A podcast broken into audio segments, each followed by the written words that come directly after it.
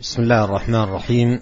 الحمد لله رب العالمين وأشهد أن لا إله إلا الله وحده لا شريك له وأشهد أن محمدا عبده ورسوله صلى الله وسلم عليه وعلى آله وأصحابه أجمعين. اللهم لا علم لنا إلا ما علمتنا اللهم علمنا ما ينفعنا وزدنا علما وأصلح لنا شأننا كله ولا تكلنا إلى أنفسنا طرفة عين. اللهم زينا بزينة الإيمان واجعلنا هداة مهتدين غير ضالين ولا مضلين.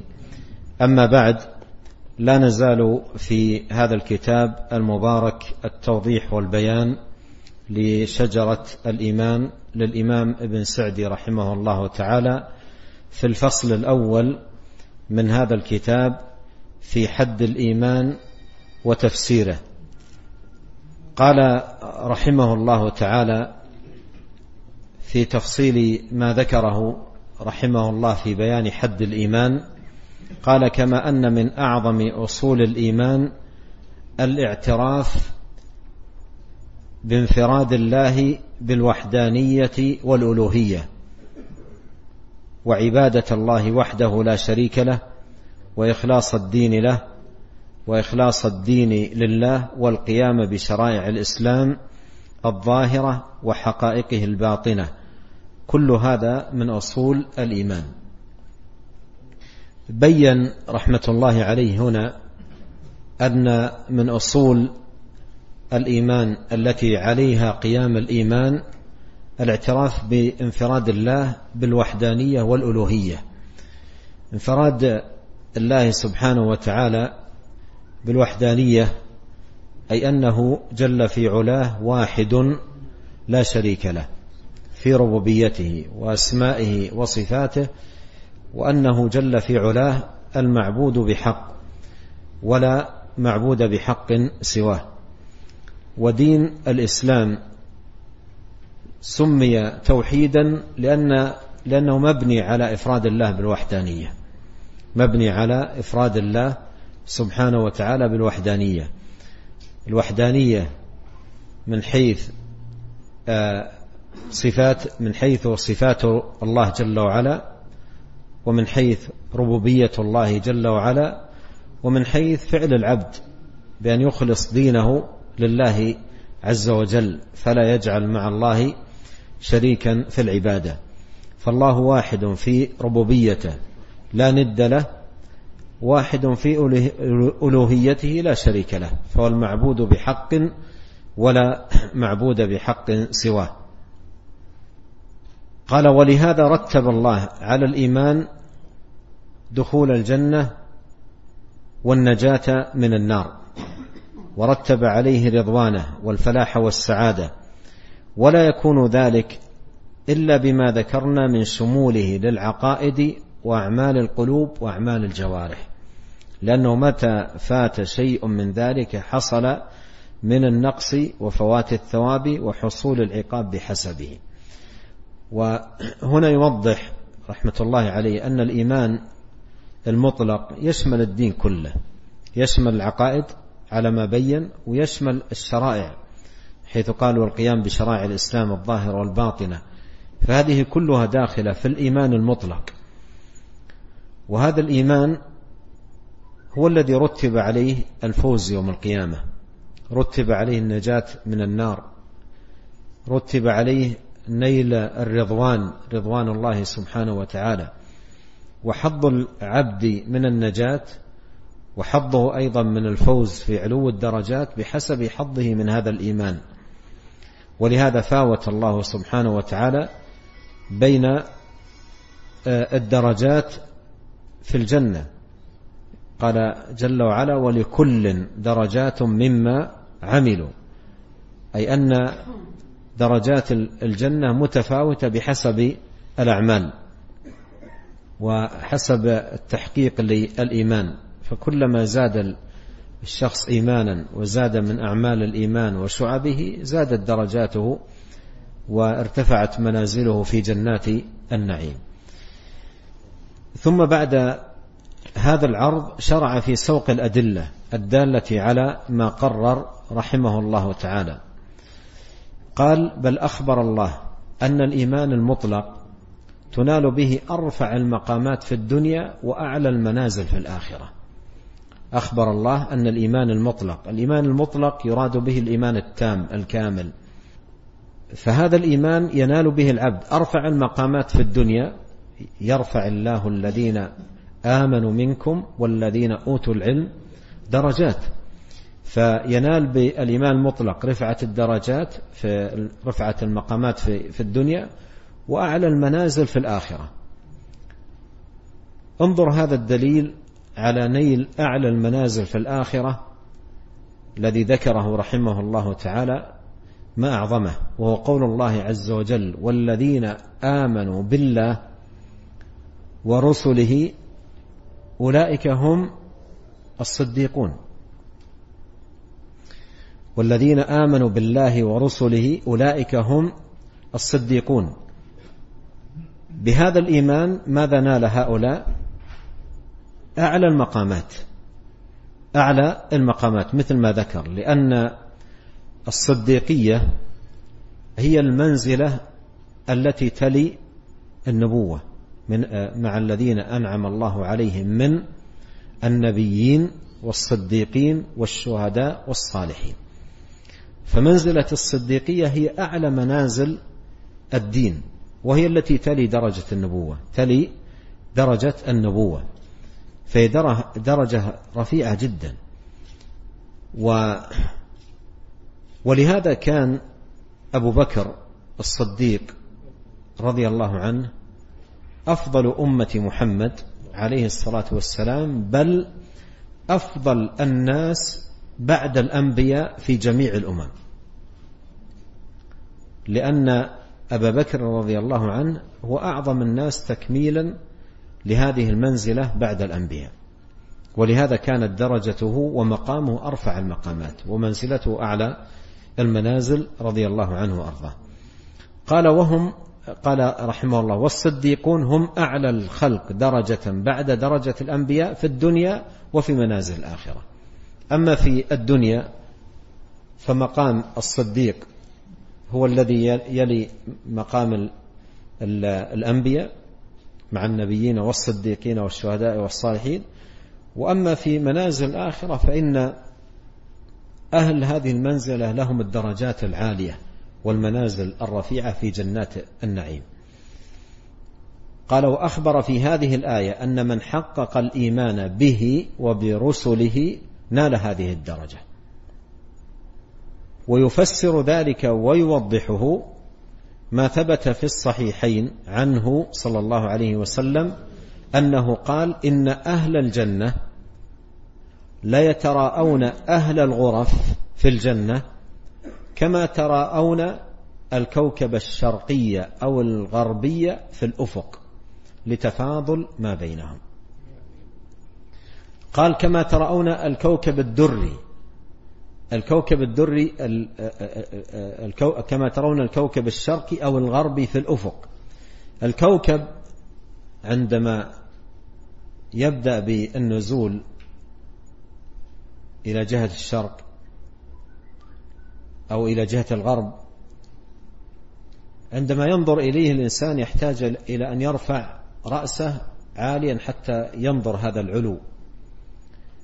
فأهل الجنة أهل الجنة يتراءون أهل الغرف يعني أهل المنازل العالية الرفيعة مثل ما نتراءى نحن في الدنيا الكوكب العالي الرفيع لعلو المنازل ورفعتها فرفعهم الله سبحانه وتعالى في تلك المنازل الغرف العالية في جنات النعيم لرفعة الإيمان الذي وفقهم الله سبحانه وتعالى لتحقيقه في الدنيا. قال لتفاضل ما بينهم. قوله هنا في هذا الحديث لتفاضل ما بينهم أي بالإيمان.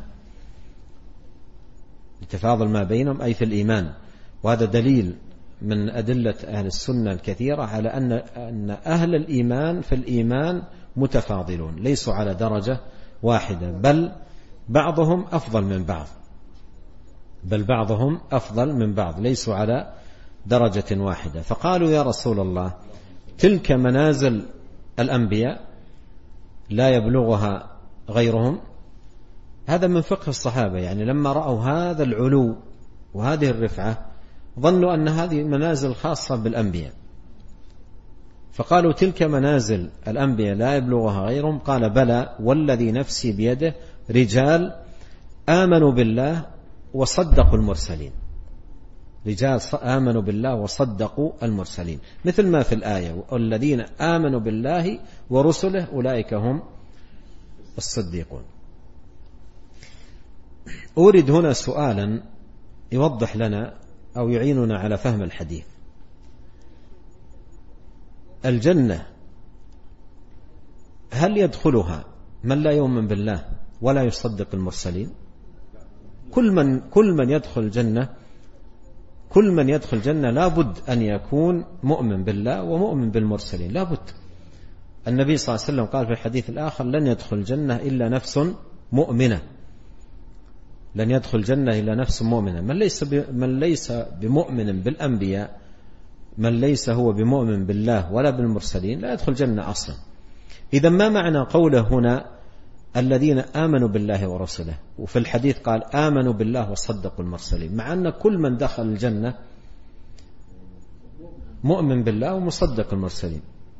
هذا يوضح لنا أن الإيمان بالله والتصديق بالمرسلين ليس في قلوب أهل الإيمان على درجة واحدة ليس على درجة واحدة بل بينهم تفاوت كبير جدا. نعم كلهم مؤمن لكن فرق في تفاضل في الإيمان.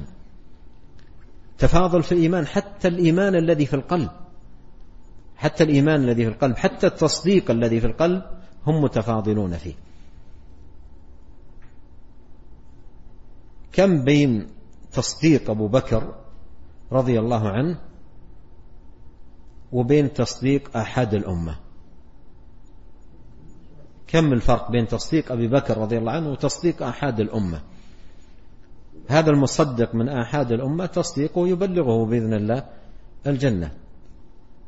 يخرج من النار من كان في قلبه أدنى مثقال ذرة من إيمان فيبلغه الجنة. لكن التصديق متفاضل. فهنا قوله في الآية والذين آمنوا بالله ورسله المراد الإيمان التام التصديق التام الكامل. كملوا إيمانهم تمموا تصديقهم. فلما بلغوا فيه التمام والعلو علت منازلهم وارتفعت درجاتهم يوم القيامة. ولهذا يقول الشيخ في توضيح المعنى قال وإيمانهم بالله وتصديقهم للمرسلين في ظاهرهم وباطنهم في عقائدهم وأخلاقهم وأعمالهم وفي كمال طاعتهم لله ولرسله فقيامهم بهذه الأمور به يتحقق ايمانهم بالله وتصديقهم للمرسلين. قيامهم بهذه الأمور يعني عقائد الإيمان أخلاق الإيمان أعمال الإيمان عنايتهم بها مواظبتهم عليها عنايتهم بتتميمها وتكميلها راجع إلى قوة هذا التصديق وقوة هذا الإيمان بالله تبارك وتعالى وبرسله عليهم صلوات الله وسلامه. قال رحمه الله وقد أمر الله في كتابه بهذا الإيمان العام الشامل وما يتبعه من الانقياد والإستسلام وأثنى على من قام به فقال في أعظم آيات الإيمان قولوا آمنا بالله وما أنزل إلينا وما أنزل إلى إبراهيم وإسماعيل وإسحاق ويعقوب والأسباط وما أوتي موسى وعيسى وما أوتي النبيون من ربهم لا نفرق بين أحد منهم ونحن له مسلمون. قال فأمر عباده بالإيمان بجميع هذه الأصول العظيمة والإيمان الشامل بكل كتاب أنزله وبكل رسول أرسله الله وبالإخلاص والإستسلام والانقياد له وحده بقوله ونحن له مسلمون. هذا دليل آخر أورد رحمه الله لبيان أن الإيمان المطلق يشمل الدين كله عقيدة وشريعة. يشمل الدين كله عقيدة وشريعة. ولهذا في هذه الآية التي وصفها رحمه الله تعالى بأنها أعظم آيات الإيمان. جمعت هذا كله. فإن صدر هذه الآية في العقيدة وخاتمة الآية في العمل في قوله ونحن له مسلمون هذا هو العمل الاستسلام. ويستفاد من ذلك أن الإيمان الصادق الذي يعمر يعمر القلب يثمر العمل يثمر الانقياد يثمر الاستسلام لله سبحانه وتعالى. ولهذا إذا ضعف استسلام العبد وانقياده لله يعني مثلا في صلاته إذا كان عنده ضعف في هذه الصلاة وهي أعظم شعائر الدين الظاهرة. إذا كان عنده ضعف في الصلاة فضعفه في صلاته راجع إلى ضعف إيمان قلبه. لأن القلب لو كان عمر حقا بالإيمان لأثمر انقيادا واستسلاما وامتثالا لأمر الله سبحانه وتعالى. ولهذا إذا رأى الإنسان من نفسه ضعفا في العمل الظاهر فهذا أمارة على ضعف الإيمان الباطن. هذا أمارة على ضعف الإيمان الباطن لأن الظاهر تبع للباطن. الظاهر تبع للباطن كما قال نبينا عليه الصلاة والسلام ألا إن في الجسد مضغة إذا صلحت صلح الجسد كله وإذا فسدت فسد الجسد كله ألا وهي القلب. فالقلب إذا عمر بالإيمان الجوارح كلها تتبعه. بل يقول ابن تيمية لا يمكن أن تتخلف الجوارح عن مرادات القلوب لأنها تبع تبع للقلب تبع للقلب إذا طاب القلب بالإيمان طابت الجوارح بالأعمال وإذا اختل القلب أو فسد والعياذ بالله الأعمال أيضا تكون تبع لحال القلب. ثم ذكر دليلا آخر قال كما أثنى على المؤمنين في آخر السورة بالقيام بذلك. قال فقال سبحانه آمن الرسول بما أنزل إليه من ربه والمؤمنون كل آمن بالله وملائكته وكتبه ورسله. لا نفرق بين أحد من رسله وقالوا سمعنا وأطعنا غفرانك ربنا وإليك المصير. سبحان الله هنا يعني أمر نبه عليه بعض أهل العلم وهو لطيفة من اللطائف الجميلة. في أثناء السورة الله جل وعلا قال قولوا آمنا بالله. قولوا آمنا بالله. أمر بالإيمان في أثناء السورة في أعظم آيات الإيمان. ثم لم يختم جل وعلا هذه السورة المباركة إلا وقد ماذا؟ أخبر أن النبي عليه الصلاة والسلام ومن معه حققوا هذا الإيمان. ففي أثنائها أمر بالإيمان وفي خاتمتها أخبر بأنهم حققوا هذا الإيمان. قال قال سبحانه وتعالى آمن الرسول بما أنزل إليه من ربه والمؤمنون كل آمن بالله. في أثنائها أمرهم وفي خاتمتها أخبر أنهم حققوا هذا الإيمان الذي أمرهم سبحانه وتعالى به.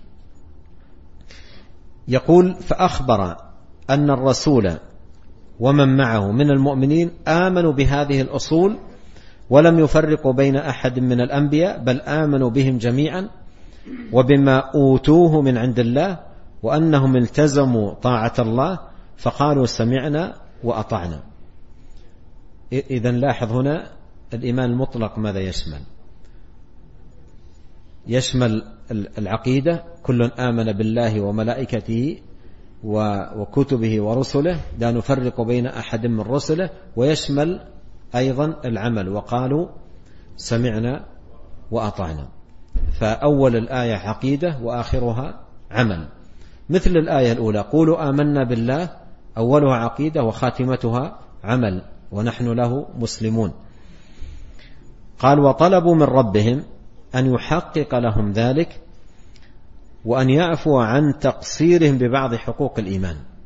وقالوا سمعنا وأطعنا غفرانك. هذا هذا الاستغفار في خاتمة الآية له حكمة. نبه عليها رحمه الله. قال طلبوا من ربهم أن يحقق لهم ذلك وأن يعفو عن تقصير ببعض حقوق الإيمان. ولهذا قالوا غفرانك. هذا هذا الاستغفار استغفار يستشعر فيه العبد تقصيره. مثل ما شرع لنا أن نستغفر دبر الصلوات. كان إذا سلم عليه الصلاة والسلام استغفر ثلاثا. استغفر الله استغفر الله استغفر الله. قال وأن يعفو عن تقصير ببعض حقوق الإيمان وأن مرجع الخلق كلهم ومصيرهم إلى الله. غفرانك ربنا وإليك المصير أي المرجع. وقوله في تمام الآية وإليك المصير هذا ذكر للركن الخامس من أركان الإيمان وهو الإيمان باليوم الآخر. والركن السادس الذي هو الإيمان بالقدر أو نعم الإيمان بالقدر لم يذكر في الآية لكنه داخل في الإيمان بالله لأن من الإيمان بالله؟ الإيمان بأقداره سبحانه وتعالى. قال وأن مرجعهم مرجع الخلائق كلهم ومصير ومصيرهم إلى الله يجازيهم بما قاموا به من حقوق الإيمان وما ضيعوه منها. كما قال تعالى عن أتباع الأنبياء أتباع عيسى وغيره أنهم قالوا ربنا آمنا بما أنزلت هذا العقيدة واتبعنا الرسول هذا العمل فاكتبنا مع الشاهدين. فآمنوا بقلوبهم والتزموا بقلوبهم وانقادوا بجوارحهم وسألوا الله أن يكتبهم مع الشاهدين. من هم الشاهدون؟ قال اكتبنا مع الشاهدين. قال أن يكتبهم مع الشاهدين أي أن يكتبهم مع الشاهدين له بالتوحيد. الشاهدين له بالتوحيد وأن يحقق لهم القيام به قولا وعملا واعتقادا. هذا قولهم. آمنا بما أنزلت واتبعنا الرسول فاكتبنا مع الشاهدين أي الشاهدين لك بالوحدانية شهد الله أنه لا إله إلا هو والملائكة وأولو العلم. اكتبنا مع الشاهدين. اكتبنا مع الشاهدين لك بالوحدانية. هذا مقام عظيم جدا. هذا هذه مقولة أتباع الأنبياء. آمنا واتبعنا الرسول فاكتبنا مع الشاهدين أي الشاهدين لك بالوحدانية. ولا يكتب المرء مع الشاهدين لله سبحانه وتعالى بالوحدانية إلا إذا شهد هو فعلا لله بالوحدانية وأخلص الدين لله جل في علاه. أما إذا كان والعياذ بالله يجعل مع الله شريكا إن كان يجعل مع الله شريكا يجعل مع الله ندا يسأله كما يسأل الله ويستغيث به كما يستغيث بالله. ويدعوه كما يدعو الله. حتى وإن قال لا إله إلا الله لا يكون شاهدا لله بالوحدانية لأن الشهادة لله بالوحدانية لا تكون إلا بإخلاص الدين لله وإفراده سبحانه وتعالى بالعبادة. اليوم هذا اليوم هذا يوم الاثنين الذي نحن فيه سئلت سؤال آه، يقول السائل فيه هل يجوز أن أقول في دعائي يا الله يا رسول الله؟ هل يجوز أن أقول في دعائي يا الله يا رسول الله؟ هل يجوز ذلك؟ يقول. ما يحتاج أقول سؤال عجيب. فالشهادة لله بالوحدانية لا بد بإخلاص تام للدين كله لله. لا يدعو إلا الله ولا يستغيث إلا بالله ولا يطلب المدد والعون إلا الله إلا من الله ولا يلجأ إلا الله إلا إلى الله. ولا يصرف شيء من العبادة إلا لله. قل إن صلاتي ونسكي ومحياي ومماتي لله رب العالمين. والدعاء أعظم العبادة. الدعاء أعظم العبادة. النبي صلى الله عليه وسلم قال الدعاء هو العبادة. قال الدعاء هو العبادة. ثم تلا وقال ربكم ادعوني أستجب لكم. إن الذين يستكبرون عن عبادتي. فالدعاء هو أعظم العبادة وأجلها. قال رحمه الله وقال تعالى إنما المؤمنون الذين إذا ذكر الله وجلت قلوبهم وإذا تليت عليهم آياته زادتهم إيمانا وعلى ربهم يتوكلون الذين يقيمون الصلاة ومما رزقناهم ينفقون أولئك هم المؤمنون حقا. لهم درجات عند ربهم ومغفرة ورزق كريم. هذه الآية فيها أوصاف المؤمنين الكمل لأن قوله إنما المؤمنون المراد بها من كملوا الإيمان. مثلها في سورة الحجرات إنما المؤمنون الذين آه إنما المؤمنون الذين آمنوا بالله ورسوله ثم لم يرتابوا وجاهدوا بأموالهم وأنفسهم في سبيل الله أولئك هم الصادقون.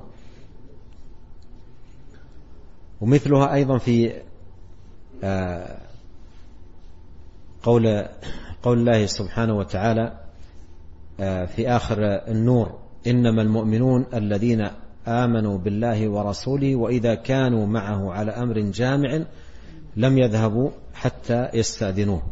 إن الذين يستأذنونك أولئك الذين يؤمنون بالله ورسوله. فهذا الإيمان الكامل. إنما المؤمنون أي الكمل في إيمانهم. إنما المؤمنون أي الكمل في إيمانهم الذين كملوا الإيمان ثم ذكر نعت هؤلاء. فوصف في هذه الآية وهذه الآيات من سورة الأنفال وصف المؤمنين الكمل بخمس صفات. قال الذين إذا ذكر الله وجلت قلوبهم. والثانية قال وإذا تلت عليهم آياته زادتهم إيمانا. والثالثة قال وعلى ربهم يتوكلون. والرابعة قال الذين يقيمون الصلاة. والخامسة قال ومما رزقناهم ينفقون. قال أولئك هم المؤمنون حقا. أولئك هم المؤمنون حقا أي في إيمانهم بتكميله وتتميمه. فوصفهم سبحانه وتعالى يقول الشيخ فوصف, فوصف الله المؤمنين بهذه الصفات المتضمنة لقيام للقيام بأصول الدين وفروعه وظاهره وباطنه فإنه وصفهم بالإيمان به وصفهم بالإيمان به إيمانا ظهرت آثاره في عقائدهم وأقوالهم وأعمالهم الظاهرة والباطنة وأنه مع ثبوت الإيمان في قلوبهم مع ثبوت الإيمان في قلوبهم يزداد إيمانهم كلما تليت عليهم آيات الله. يعني مع أنهم مؤمنين كمل إلا أنهم كل ما تليت عليهم آيات الله ازدادوا بها إيمانا. ويزداد خوفهم ووجلهم كلما ذكر الله. وهم في قلوبهم وسرهم متوكلون على الله ومعتمدون في أمورهم كلها عليه ومفوضون أمورهم إليه وهم مع ذلك يقيمون الصلاة فرضها ونفلها يقيمون الصلاة فرضها ونفلها يقيمونها ظاهرا وباطنا ويؤتون الزكاة وينفقون النفقات الواجبة والمستحبة. ومن كان على هذا الوصف فلم يبقي من الخير مطلبا. يعني هؤلاء أهل الإيمان الكامل. ولا من الشر مهربا. ولهذا قال أولئك هم المؤمنون حقا الذين يستحقون هذا الوصف على الحقيقة ويحققون القيام به ظاهرا وباطنا. ثم ذكر ثوابهم الجزيل المغفرة المتضمنة لزوال كل شر ومحذور ورفعة الدرجات عند ربهم والرزق الكريم المتضمن من النعيم ما لا عين رأت ولا أذن سمعت ولا خطر على قلب بشر. وهؤلاء الذين ذكروا بهذا الوصف في هذه الآيات من أوائل سورة آه، سورة الأنفال ما ذكر من أوصافهم كله عائد لقوة إيمانهم بالله وصحة معرفتهم به سبحانه. لأن المعرفة بالله هي الأساس في صلاح الإيمان والعمل. فإنه كلما كان العبد بالله أعرف كان منه أخوف والعبادة أطلب وعن معصيته تبارك وتعالى أبعد. ثم ذكر رحمه الله تعالى دليلا آخر في تعريف الإيمان المطلق وبيانه وهو قول الله سبحانه وتعالى في أول سورة المؤمنون قال قد أفلح المؤمنون. قد أفلح المؤمنون. وقد هنا للتحقيق يعني تحقق فلاحهم. تحقق فلاحهم في دنياهم وأخراهم. فكأنه قيل من هم؟ ما هي صفاتهم؟ هؤلاء الذين تحقق فلاحهم ما هي صفاتهم؟ ما هي حليتهم؟ ما هي نعوتهم؟ فذكر الله سبحانه وتعالى صفات هؤلاء. قال قد أفلح المؤمنون الذين هم في صلاتهم خاشعون والذين هم عن اللغو معرضون والذين هم للزكاة فاعلون والذين هم لفروجهم حافظون إلا على أزواجهم أو ما ملكت أيمانهم فإنهم غير ملومين فمن ابتغى وراء ذلك فأولئك هم العادون. والذين هم لأماناتهم وعهدهم راعون والذين هم على صلواتهم يحافظون أولئك هم الوارثون الذين يرثون الفردوس هم فيها خالدون. يقول رحمة الله عليه ففسر الله الإيمان في هذه الآيات بجميع هذه الخصال. فأخبر بفلاح المؤمنين ثم وصفهم بقوله الذين هم في صلاتهم خاشعون. إلى آخر الآيات المذكورة. فدلت هذه الآية أو دلت هذه الآيات على دخول جميع هذه الأعمال في ماذا؟ في الإيمان. دلت على دخول جميع هذه الأعمال في الإيمان.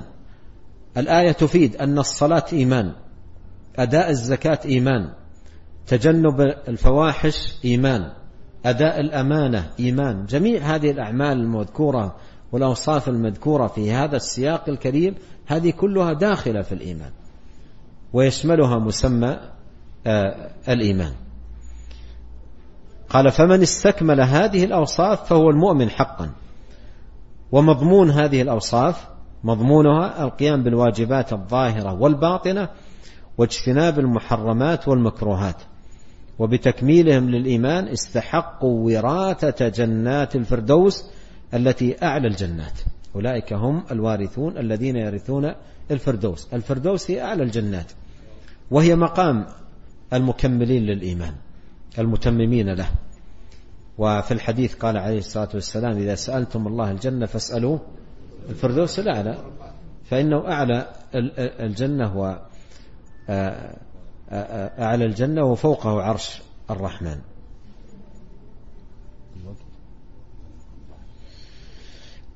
استحقوا وراثة جنات الفردوس التي أعلى الجنات كما أنهم قاموا بأعلى الكمالات. انظر الربط.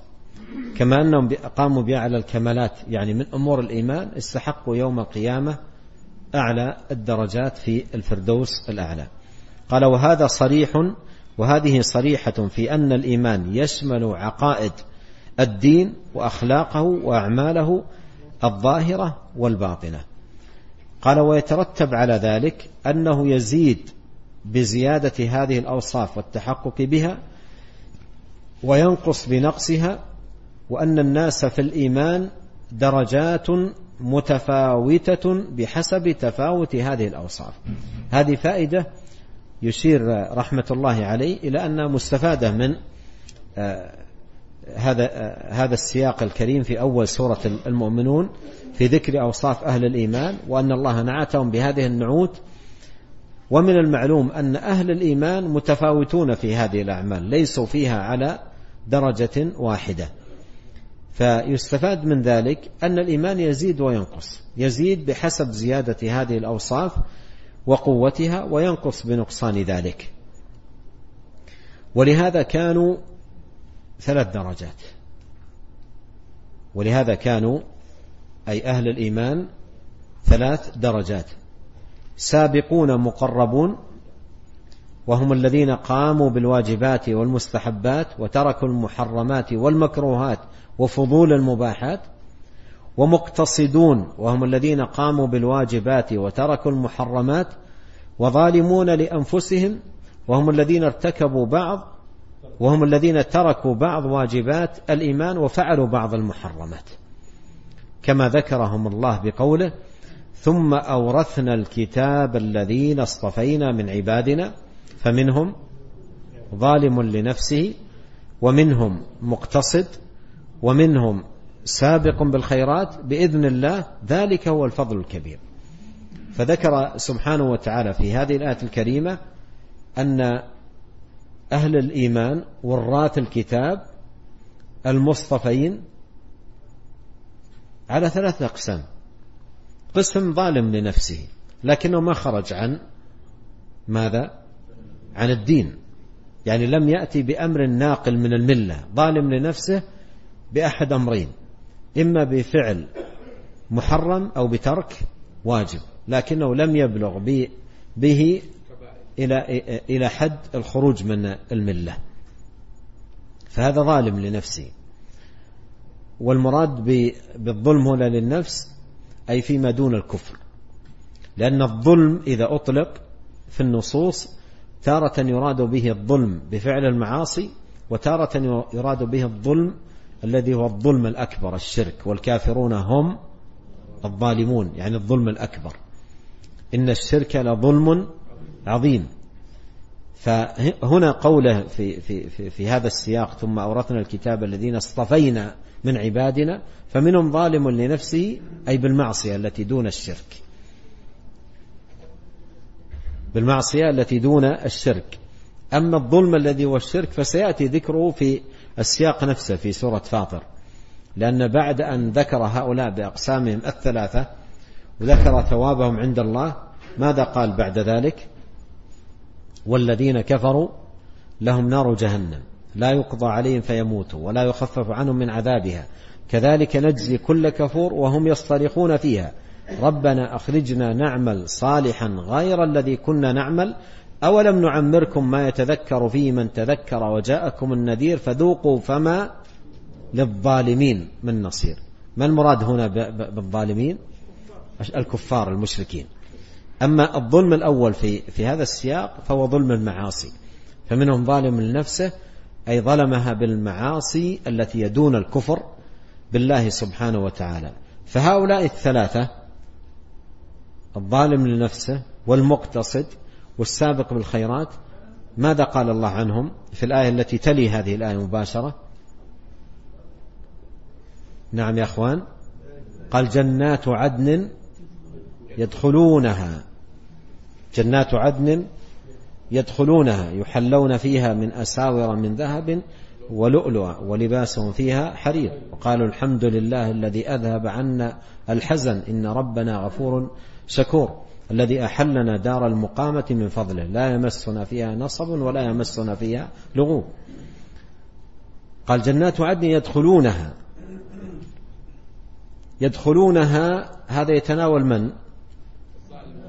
يتناول أصناف الثلاثة. يتناول أصناف الثلاثة. ولهذا الشيخ الشنقيطي رحمه الله تعالى في تفسيره يقول هذه الواو جنات عدن يدخلونها يقول هذه الواو تكتب بماء العيون. عظيمة هذه الواو تكتب بماء العيون. جنات عدن يدخلونها يعني حتى الظالم لنفسه فيما دون الكفر. لكن ماذا قال العلماء رحمهم الله؟ قالوا إن وممن بين ذلك ابن تيمية في كتابه الإيمان. قالوا إن السابق بالخيرات والمقتصد يدخلان الجنة بدون حساب ولا عذاب دخولا أوليا. دخولا أوليا بدون حساب ولا عذاب. لماذا؟ أما السابق الخيرات فالأمر واضح. وأما المقتصد فإنه فعل الواجب وترك المحرم لم يحصل منه ما يوجب العقوبة فهو إلى الجنة بدون حساب لأنه فعل الواجب وترك المحرم. حتى وإن كان ترك المستحبات ما فعلها أو فرط في كثير منها المستحبات ليس فيها ماذا؟ عقوبة. المستحبات يثاب فاعلها ولا يعاقب تاركها ولا يعاقب تاركها. فالكلام كله على الواجبات. فإذا أدى واجبات الدين وترك المحرمات هذا يدخل الجنة بدون حساب. لكن منزلته في الجنة أقل بكثير عن منزلة من؟ السابق بالخيرات. والله سبحانه وتعالى في سورة الواقعة وفي سورة الرحمن. ذكر جنة هؤلاء وجنة هؤلاء. جنة المقربين وجنة المقتصدين. وذكر أوصاف جنة هؤلاء وأوصاف جنة هؤلاء في السورتين بل في سور من القرآن. أما الظالم لنفسه فإنه يدخل الجنة لكن قد يصيبه قبل ذلك ما يصيبه ومن ذلك أنه قد يصيبه دخول للنار والعياذ بالله. قد يصيبه دخول للنار. وهذا الدخول للنار يسميه العلماء دخول تطهير وتنقية. يختلف عن دخول الكافر. الكافر والعياذ بالله يأتي يوم القيامة بخبث الشرك. وخبث الشرك هذا لا تطهره النار. فيبقى في النار أبد الآباد. والذين كفروا لهم نار جهنم لا يقضى عليهم فيموتوا ولا يخفف عنهم من عذابها. أي باقين فيها أبد الآباد. لكن الظالم لنفسه إذا دخل النار فدخوله للنار ليس دخول تخليد وتأبيد وإنما, وإنما هو دخول تطهير وتنقية. لماذا؟ لأن الجنة شرفنا الله عز وجل أجمعين بدخولها بدون حساب ولا عذاب. دار الطيب المحض. طبتم فادخلوها. طيب محض. طبتم فادخلوها. لكن إذا جاء بطيب فيه خبث خبث المعاصي فهو يدخل للطيب الذي معه طيب الإيمان يدخل لكنه يطهر قبل ذلك في في في في النار. العاصي العاصي بمعصيته لله سبحانه وتعالى إن تاب إن تاب من المعصية فالله تواب رحيم يقبل التوبة مهما كان الذنب. إذا صدق مع الله وتاب من تاب تاب الله عليه. ولهذا ابن القيم له كلمة جميلة في أحد كتبه لا أذكر أي كتاب الآن لكن له كلمة جميلة في أحد كتبه. يقول رحمة الله عليه في الدنيا في الدنيا ثلاثة أنهر. من تطهر به بها طهرته. ومن لم يتطهر بها طهر في نهر جهنم يوم القيامة. فيقول رحمة الله عليه يقول الأنهر الثلاثة الحسنات الماحية إن الحسنات يذهبن السيئة أتبع, أتبع السيئة الحسنة تمحها الحسنات الماحية هذا النهر الأول. الثاني التوبة النصوح من تاب تاب الله عليه والنهر الثالث المصائب المكفرة. النبي عليه الصلاة والسلام أخبر عن المصائب أنها كفارات. ولما عاد مريضا قال له عليه الصلاة والسلام طهور إن شاء الله. يعني مطهر. الأمراض تطهر العبد. والأسقام والمصائب التي تصيبه تطهره. يكون فيها تمحيص للعبد. كم من الذنوب بإذن الله سبحانه وتعالى تتساقط عن العبد بما يصيبه من مصائب من أمراض وأوجاع وهم ونصب. حتى الشوكة يشاكها. كفر الله بها من من خطاياه.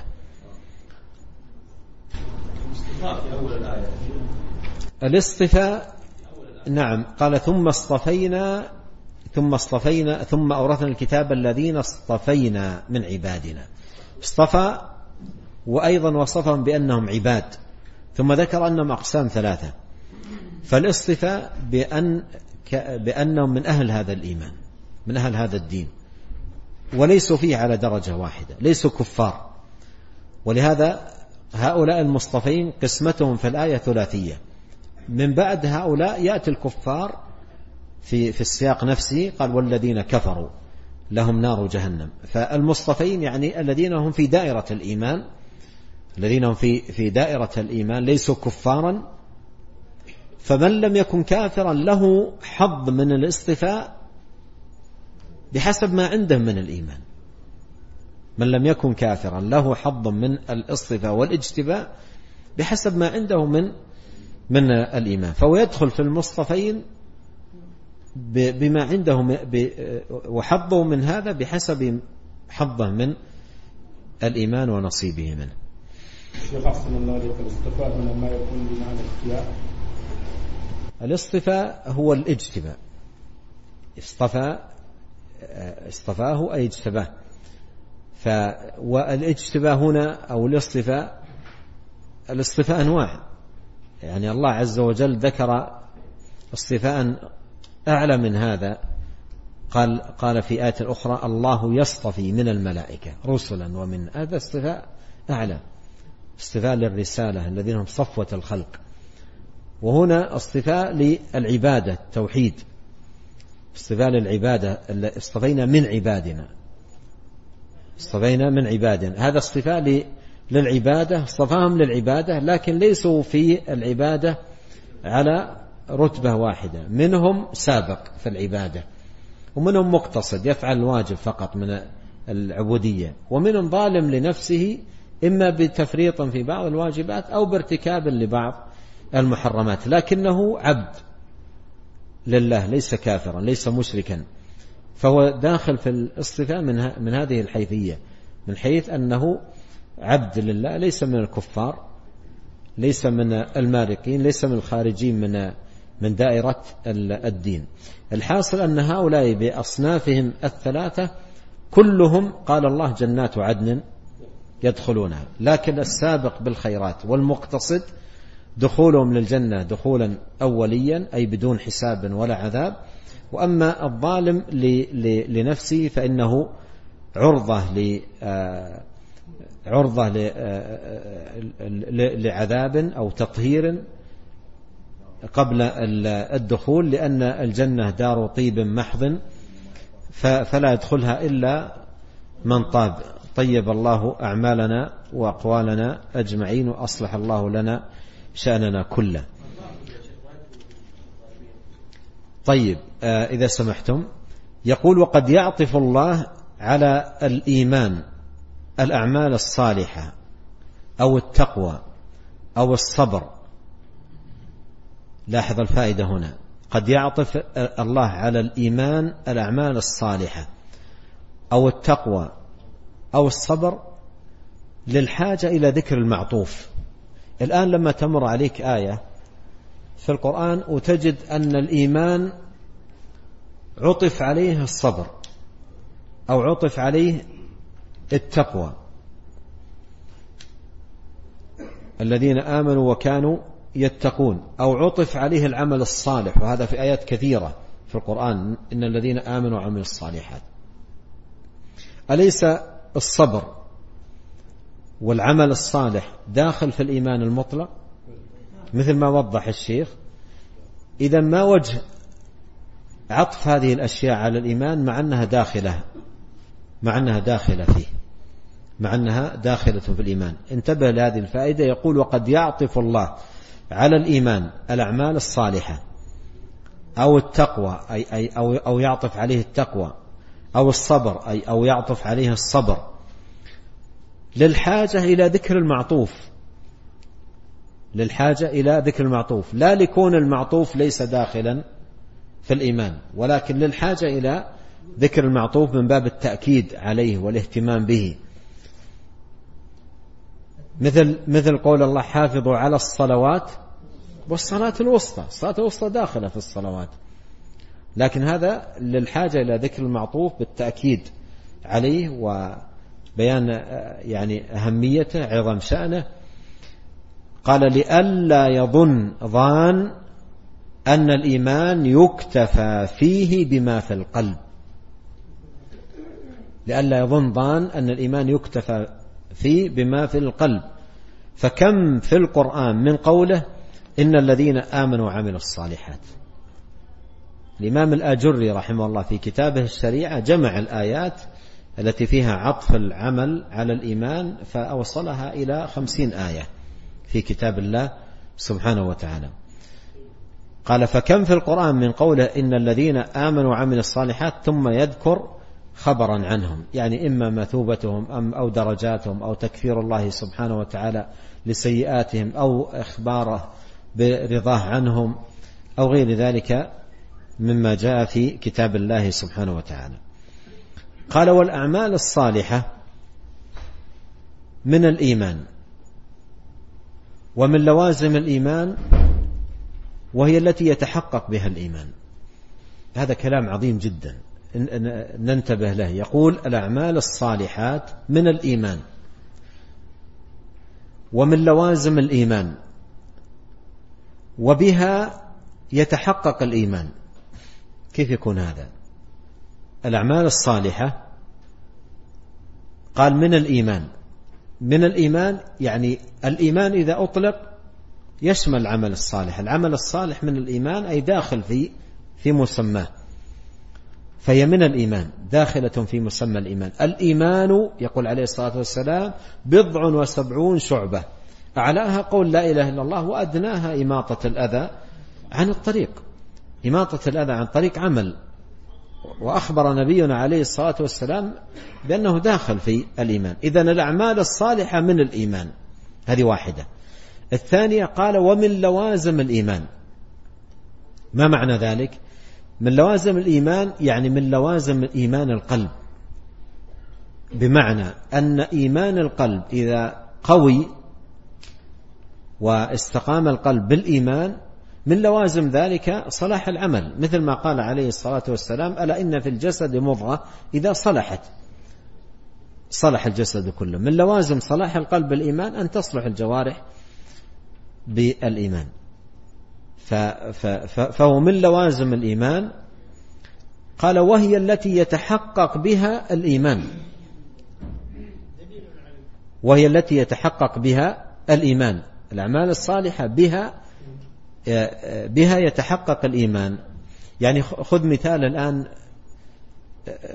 في تحقق الإيمان بالعمل الصالح. مجالس الذكر مجالس الذكر التي يذكر فيها بالله وآياته وعظمته ويعرف العباد فيها بالله.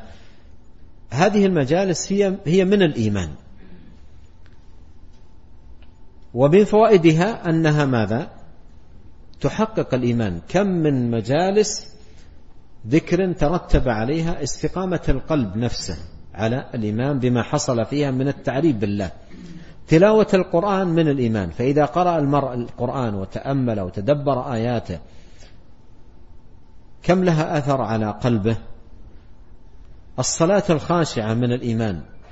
إذا إذا أقبل الإنسان في صلاته على الله وأخذ يدعو ويلح ويناجي كم لهذا الأثر؟ من تحقيق الإيمان الباطن. فالأعمال الصالحة من الإيمان داخلة في مسماه ومن لوازم الإيمان يعني يستلزم استقامة القلب بالإيمان استقامة الجوارح به وهي التي يتحقق بها الإيمان. فمن ادعى أنه مؤمن فمن ادعى أنه مؤمن وهو لم يعمل بما أمر الله به ورسوله من الواجبات ومن ترك المحرمات فليس بصادق في إيمانه ومن الأمور المؤسفة في بعض الجهال إذا نوصح في في في في بعض واجبات الدين حتى في الصلاة والمحافظة عليها أو ترك بعض الموبقات تجد بعضهم ماذا يقول؟ يقول الإيمان في القلب الإيمان في القلب الكلام يقول لك على القلب.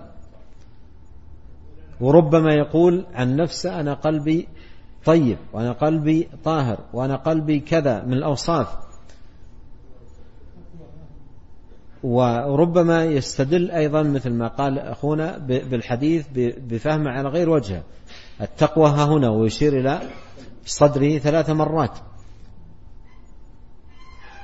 ف يقول الشيخ رحمه الله عن, عن هؤلاء يقول فمن ادعى أنه مؤمن وهو لم يعمل بما أنزل الله بما أمر الله لم يعمل بما أمر الله به ورسوله صلى الله عليه وسلم من الواجبات ومن ترك المحرمات فليس صادق في إيمانه لأن الصدق في الإيمان يستلزم ماذا؟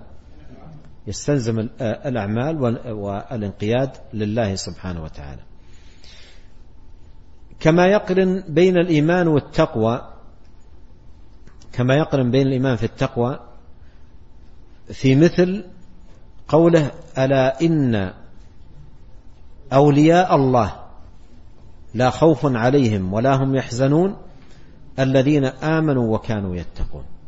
الذين آمنوا وكانوا يتقون. فذكر الإيمان الشامل لما في القلوب من العقائد والإرادات الطيبة والأعمال الصالحة ولا يتم ذلك حتى يتقي يتقي ما يسخط الله من الكفر والفسوق والعصيان. ولهذا حقق ذلك بقوله وكانوا يتقون. حقق ذلك بقوله وكانوا يتقون. وهذا فيه فائدة أن الإيمان إذا أطلق يشمل معنى التقوى والتقوى إذا أطلقت تشمل معنى الإيمان. وإذا ذكر معا كما في هذا النص فالمراد بالإيمان العقائد والأعمال الصالحة والمراد بالتقوى تجنب المنهي والبعد عن الحرام. كانوا يتقون أي يتقون ما آه، نهى الله عنه من الكفر والفسوق والعصيان.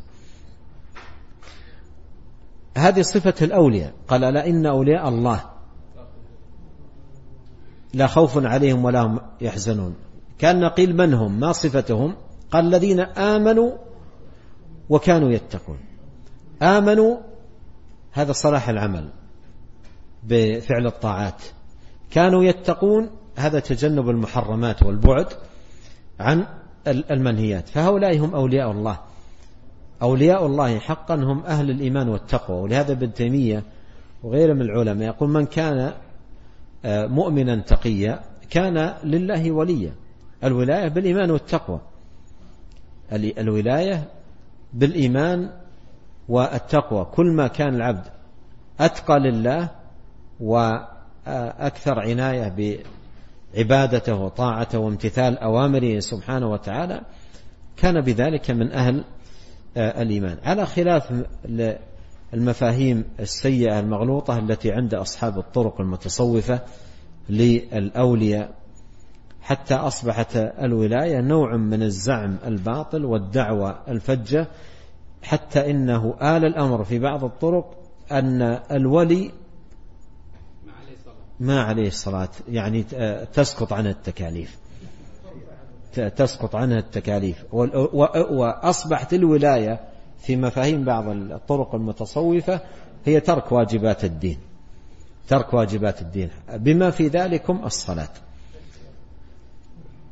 بما في ذلكم الطاعات مثل الحج والعمرة وغيرها. أتدرون ماذا ماذا كتب في بعض كتب الصوفية الطرقية؟ يقولون الولي يقولون هكذا الولي مقامه أعلى من أن يأتي ويطوف بالبيت. يقولون هكذا نصا. يقول البيت هو الذي يطوف بالأولياء. هم في أماكنهم يأتيهم البيت ويطوف بهم. حتى إنه تستغربون في أحد كتب الفقه عقدت مسألة مبنية على هذه الخرافة الصوفية. عقدت مسألة قالوا إذا ذهبت الكعبة تطوب بالأولياء إلى أين يصلي الناس؟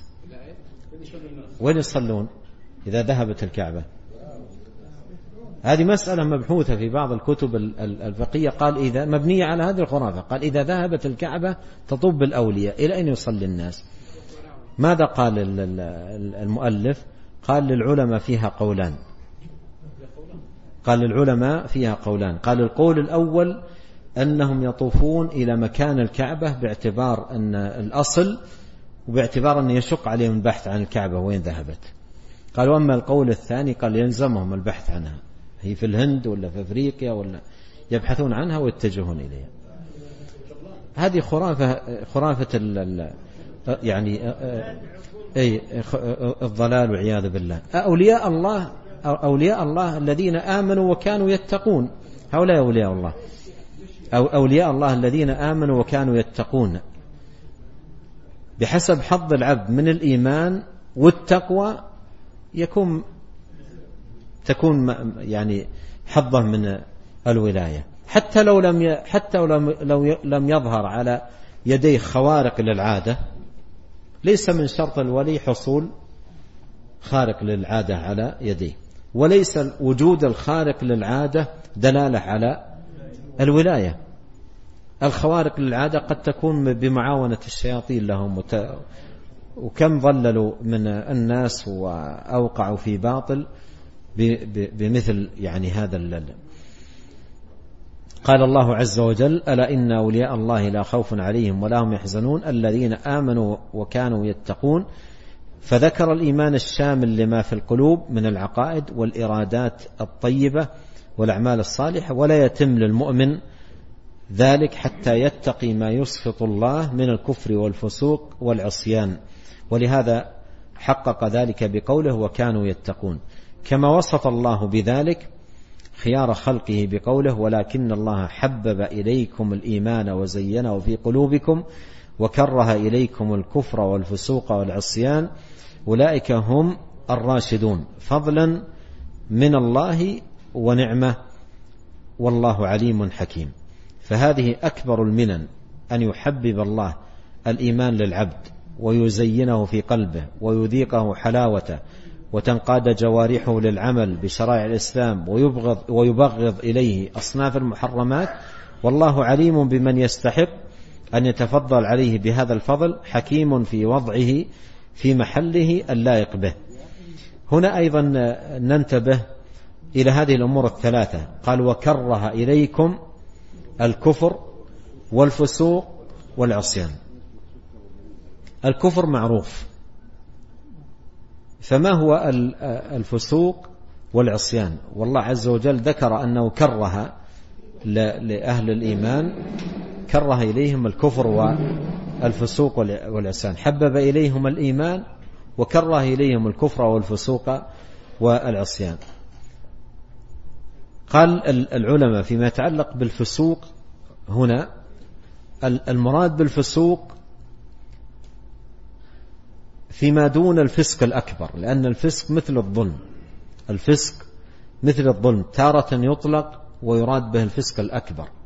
كما قال الله في آية النور قال والكافرون آه، آه، آه، ومن كفر بعد ذلك فأولئك هم الفاسقون. ومن كفر بعد ذلك فأولئك هم الفاسقون. فالكفر أعظم الفسق أعظم الخروج في باب الخروج عن الطاعة أعظم ذلك الفسق. لكن قد يكون الفسق دون الكفر فسق دون الفسق الأكبر الذي هو ناقل من الملة. فهنا العطف يفيد أن المراد بالفسق هنا أي ما دون الكفر. كره إليكم الكفر والفسوق. يعني الفسوق الذي دون الكفر وهو الكبائر. والعصيان أي المعاصي التي دون الكبائر. فهي أقسام ثلاثة كفر وفسوق و وعصيان. والمؤمن قوي الإيمان صادق الإيمان من نعمة الله عليه أن يبغض إلى قلبه الكفر والفسوق والعصيان وهذا كله فضل من الله. ولهذا قال فضلا من الله ونعمة والله عليم حكيم.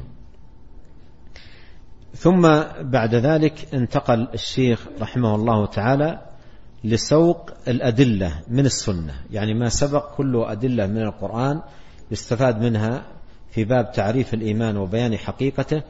ثم بعد ذلك انتقل لسوق الأدلة من آه، السنة. ولعلنا نقف عند هذا الموضع ونسأل الله الكريم رب العرش العظيم أن يزيننا أجمعين بزينة الإيمان وأن يصلح لنا شأننا كله وألا يكلنا إلى أنفسنا طرفة عين وأن يهدينا إليه صراطا مستقيما.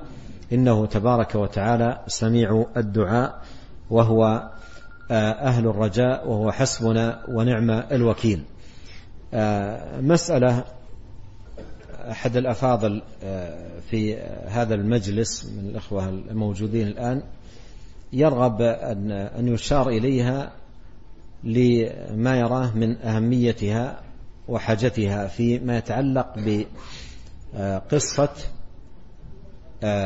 أبي بكر رضي الله عنه مع قريبه الذي مصطح الذي خاض في مسألة الإفك مع من خاض. مع أنه كان كما هو معروف مصطح كان فقيرا ومن المهاجرين وتولى أبو بكر رضي الله عنه أمر نفقته كان ينفق عليه.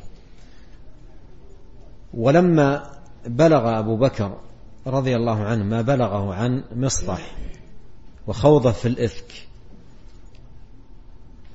مع من خاض مع أن البيت الذي يرمى بهذا الإفك هو أشرف البيوت وأفضلها وأطهرها وبيت تأتيه منه النفقة النفقة من أبي بكر والد عائشة رضي الله عنها. فخاض مع من خاض في الإفك فكان هذا الموقف مؤلما لأبي بكر رضي الله عنه فحلف أن يقطع النفقة. حلف بالله أن يقطع النفقة عن عن مصطح لقاء ما كان منه من خوض في هذا الإفك في عرض ابنته عائشة رضي الله عنها وأرضاها. فلما نزلت آيات البراءة في سورة النور لما نزلت آيات البراءة لأم المؤمنين عائشة وقالت كلمتها المشهورة بعدما نزلت الآيات قالت ولا شأني في نفسي أحقر من أن ينزل الله في وحي يتلى وهذا من تواضعها ورضي الله عنها وأرضاها. فقالت لشأني في نفسي أحقر من أن ينزل الله في آيات تتلى. يعني أن تقول على يقين أن سيأتي شيء يبين هذا الأمر لكن ما ظننت أن, أن, أن, أن, أن مقامي يبلغ هذا المبلغ. تنزل آيات تتلى يتلوها المسلمين يتلوها المسلمون إلى قيام الساعة. قالت ولا شأني في نفسي أحقر من أن ينزل الله في وحي يتلى. ففي ضمن الآيات التي جاءت في براءة أم المؤمنين عائشة رضي الله عنها قال الله عز وجل في في هذه في أثناء هذه الآيات ولا يأتل أولو الفضل منكم والسعة أن يؤتوا أولي القربى والمساكين والمهاجرين في سبيل الله وليعفوا وليصفحوا. ألا تحبون أن يغفر الله لكم؟ فما أن سمع أبو بكر رضي الله عنه هذه الآيات فليعفوا وليصفحوا ألا تحبون أن يغفر الله له لكم؟ إلا ومن فوره قال بلى. وأعاد النفقة لمصطح من ساعته من حين سمع الآية. وهذا حقيقة فيه فائدة عظيمة تستفاد من موقف الصديق رضي الله عنه وأرضاه. ألا وهي سرعة الاستجابة. مهما كان في النفس إلا أن النفوس في استجابتها لأمر الله مسارعة سباقة. وهذه حال آه، أهل الإيمان الذين آه، مكن الله سبحانه وتعالى للإيمان في قلوبهم. تجد بعض الناس يسمع الآية ألا تحبون أن يغفر الله لكم؟ فليعفوا وليصفحوا ألا يحبون أن يغفر الله لهم؟ تجد بعض الناس يسمع الآية يقول طيب هو فعل كذا. هو فعل كذا هو حصل من كذا. ما هناك أشد من من خوض مصطح الذي كان ينفق عليه أبو بكر رضي الله عنه وثم يخوض في عرض ابنته عائشة رضي الله مع الخائضين. وما أن سمع فليعفوا وليصفحوا ألا تحبون أن يغفر الله لكم؟ إلا ومن ساعته قال بلى وأعاد إلى مصطح النفقة فهذا نموذج رفيع في العفو والصفح. ينبغي حقيقة أن أن يتدبره المسلم وأن يتأمله وأن يكون له من هؤلاء النماذج العلية أسوة في سرعة الاستجابة لله سبحانه وتعالى. وهذا أمر يحبه الله من عباده والكاظمين الغيظ والعافين عن الناس والله يحب المحسنين. أسأل الله عز وجل أن يجعلنا أجمعين من أهل الإحسان وأن يرزقنا العفو والمعافاة وأن يصلح ذات بيننا وأن يؤلف بين قلوبنا وأن يهدينا آه، سبل السلام وأن يخرجنا من الظلمات إلى النور وأن لا يكلنا إلى أنفسنا طرفة عين. إنه تبارك وتعالى سميع الدعاء وهو أهل الرجاء وهو حسبنا ونعم الوكيل.